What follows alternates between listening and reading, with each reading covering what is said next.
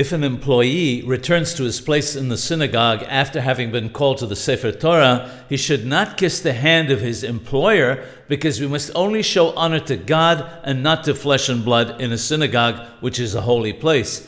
Similarly, if a wealthy individual enters a synagogue and he's neither old nor a Torah scholar, even if people rise for him outside, one should not rise for him in the synagogue because the honor accorded to him is not for the honor of heaven.